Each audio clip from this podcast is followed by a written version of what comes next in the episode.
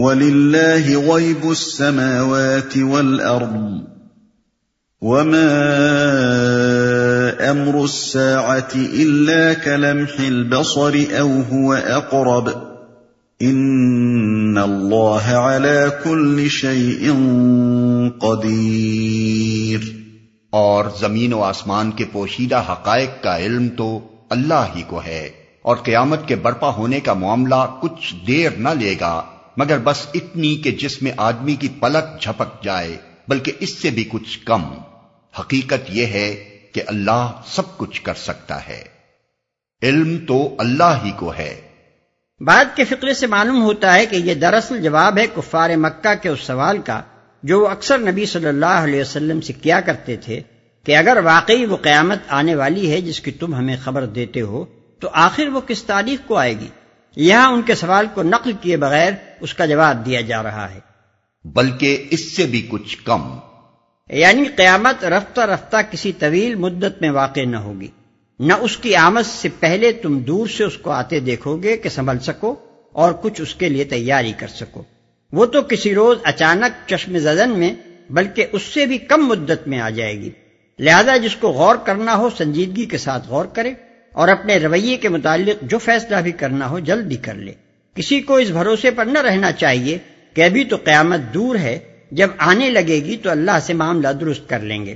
توحید کی تقریر کے درمیان یکایک قیامت کا یہ ذکر اس لیے کیا گیا ہے کہ لوگ توحید اور شرک کے درمیان کسی ایک عقیدے کے انتخاب کے سوال کو محض ایک نظری سوال نہ سمجھ بیٹھیں۔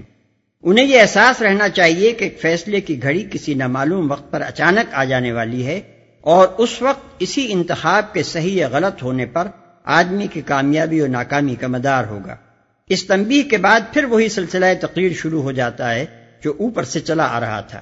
واللہ اخرجکم من بطون امہاتکم لا تعلمون شیئا وجعل لکم السمع والابصار والافئدہ وجعل لكم السمع والابصار والافئدة لعلكم تشكرون اللہ نے تم کو تمہاری ماؤں کے پیٹوں سے نکالا اس حالت میں کہ تم کچھ نہ جانتے تھے۔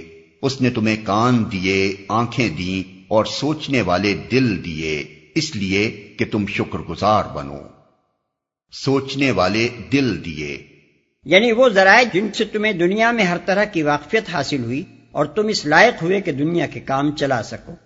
انسان کا بچہ پیدائش کے وقت جتنا بے بس اور بے خبر ہوتا ہے، اتنا کسی جانور کا نہیں ہوتا۔ مگر یہ صرف اللہ کے دیے ہوئے ذرائع علم یعنی سماعت، بینائی اور تعقل و تفکر ہی ہیں جن کی بدولت وہ ترقی کر کے تمام موجودات عرضی پر حکمرانی کرنے کے لائق بن جاتا ہے۔ تم شکر گزار بنو۔ یعنی اس خدا کے شکر گزار جس نے یہ بے بہا نعمتیں تم کو عطا کی۔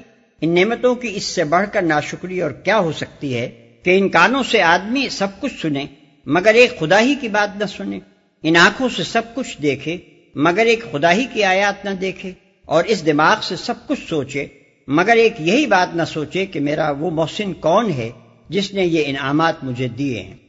أَلَمْ يَرَوْا إِلَى الطَّيْرِ مُسَخَّرَاتٍ فِي جَوِّ السَّمَاءِ مَا يُمْسِكُهُنَّ إِلَّا اللَّهُ ان فی ذلك لآیات لقوم یؤمنون کیا ان لوگوں نے کبھی پرندوں کو نہیں دیکھا کہ فضائے آسمانی میں کس طرح مسخر ہیں؟ اللہ کے سوا کس نے ان کو تھام رکھا ہے؟ اس میں بہت نشانیاں ہیں ان لوگوں کے لیے جو ایمان لاتے ہیں۔ والله جعل لكم من بيوتكم سكنا وجعل لكم من جلود الانعام بيوتا تستخفونها تستخفونها يوم ظعنكم ويوم اقامتكم ومن اصوافها واوبارها واشعارها اثاثا ومتاعا الى حين. اللہ نے تمہارے لیے تمہارے گھروں کو جائے سکون بنایا۔ اس نے جانوروں کی کھالوں سے تمہارے لیے ایسے مکان پیدا کیے جنہیں تم سفر اور قیام دونوں حالتوں میں ہلکا پاتے ہو۔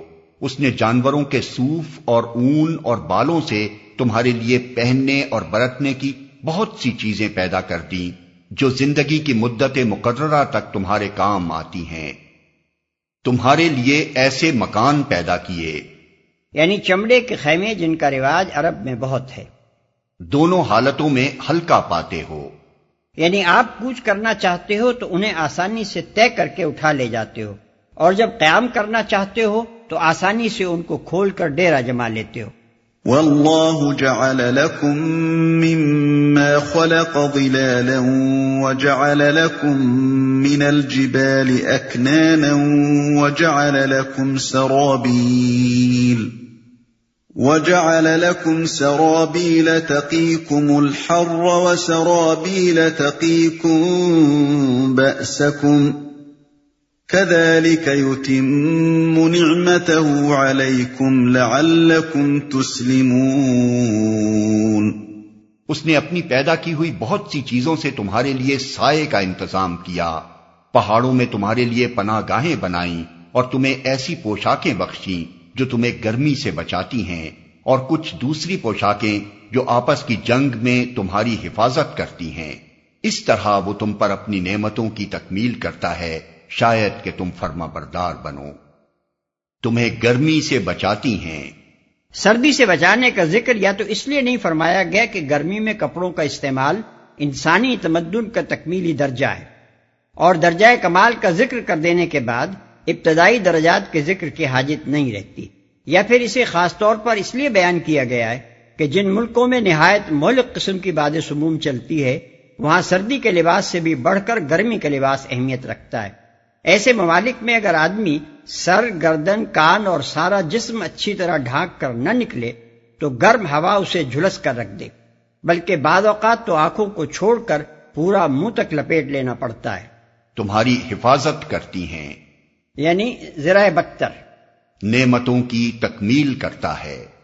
اتمام نعمت یہ تکمیل نعمت سے مراد یہ ہے کہ اللہ تعالیٰ زندگی کے ہر پہلو میں انسان کی ضروریات کا پوری جزرسی کے ساتھ جائزہ لیتا ہے اور پھر ایک ایک ضرورت کو پورا کرنے کا انتظام فرماتا ہے۔ مثلا اسی معاملے کو لیجیے کہ خارجی اثرات سے انسان کے جسم کی حفاظت مطلوب تھی۔ اس کے لیے اللہ نے کس کس پہلو سے کتنا کتنا اور کیسا کچھ سر و سامان پیدا کیا۔ اس کی تفصیلات اگر کوئی لکھنے بیٹھے تو ایک پوری کتاب تیار ہو جائے۔ یہ گویا لباس اور مکان کے پہلو میں اللہ کی نعمت کا اتمام ہے۔ یا مثلا تغذیے کے معاملے کو لیجیے۔ اس کے لیے کتنے بڑے پیمانے پر کیسے کیسے تنوعات کے ساتھ کیسی کیسی جزی ضرورتوں تک کا لحاظ کر کے اللہ تعالیٰ نے بے حد و حساب ذرائع فراہم کیے۔ ان کا اگر کوئی جائزہ لینے بیٹھے تو شاید محض اقسام غذا اور اشیاء غذا کی فہرست ہی ایک زخیم مجلد کتاب بن جائے۔ یہ گویا تغذیہ کے پہلو میں اللہ کی نعمت کا اتمام ہے۔ اسی طریقے سے اگر انسانی زندگی کے ایک ایک گوشے کا جائزہ لے کر دیکھا جائے تو معلوم ہوگا کہ ہر گوشے میں اللہ نے ہم پر اپنی نعمتوں کا اتمام کر رکھا ہے۔ فَإِن تَوَلَّوْا فَإِنَّمَا عَلَيْكَ الْبَلَاغُ الْمُبِينَ۔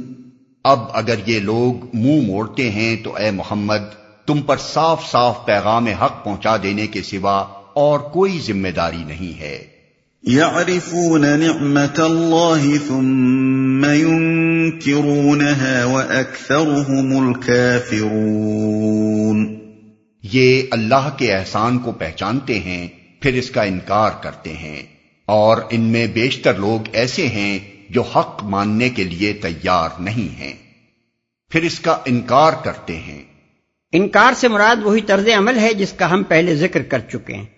کفار مکہ اس بات کے منکر نہ تھے کہ یہ سارے احسانات اللہ نے ان پر کیے مگر ان کا عقیدہ یہ تھا کہ اللہ نے یہ احسانات ان کے بزرگوں اور دیوتاؤں کی مداخلت سے کیے اور اسی بنا پر وہ ان احسانات کا شکریہ اللہ کے ساتھ، بلکہ کچھ اللہ سے بھی بڑھ کر ان متوسط ہستیوں کو ادا کرتے تھے۔ اسی حرکت کو اللہ تعالیٰ انکار نعمت اور احسان فراموشی اور کفران سے تعبیر کرتا ہے۔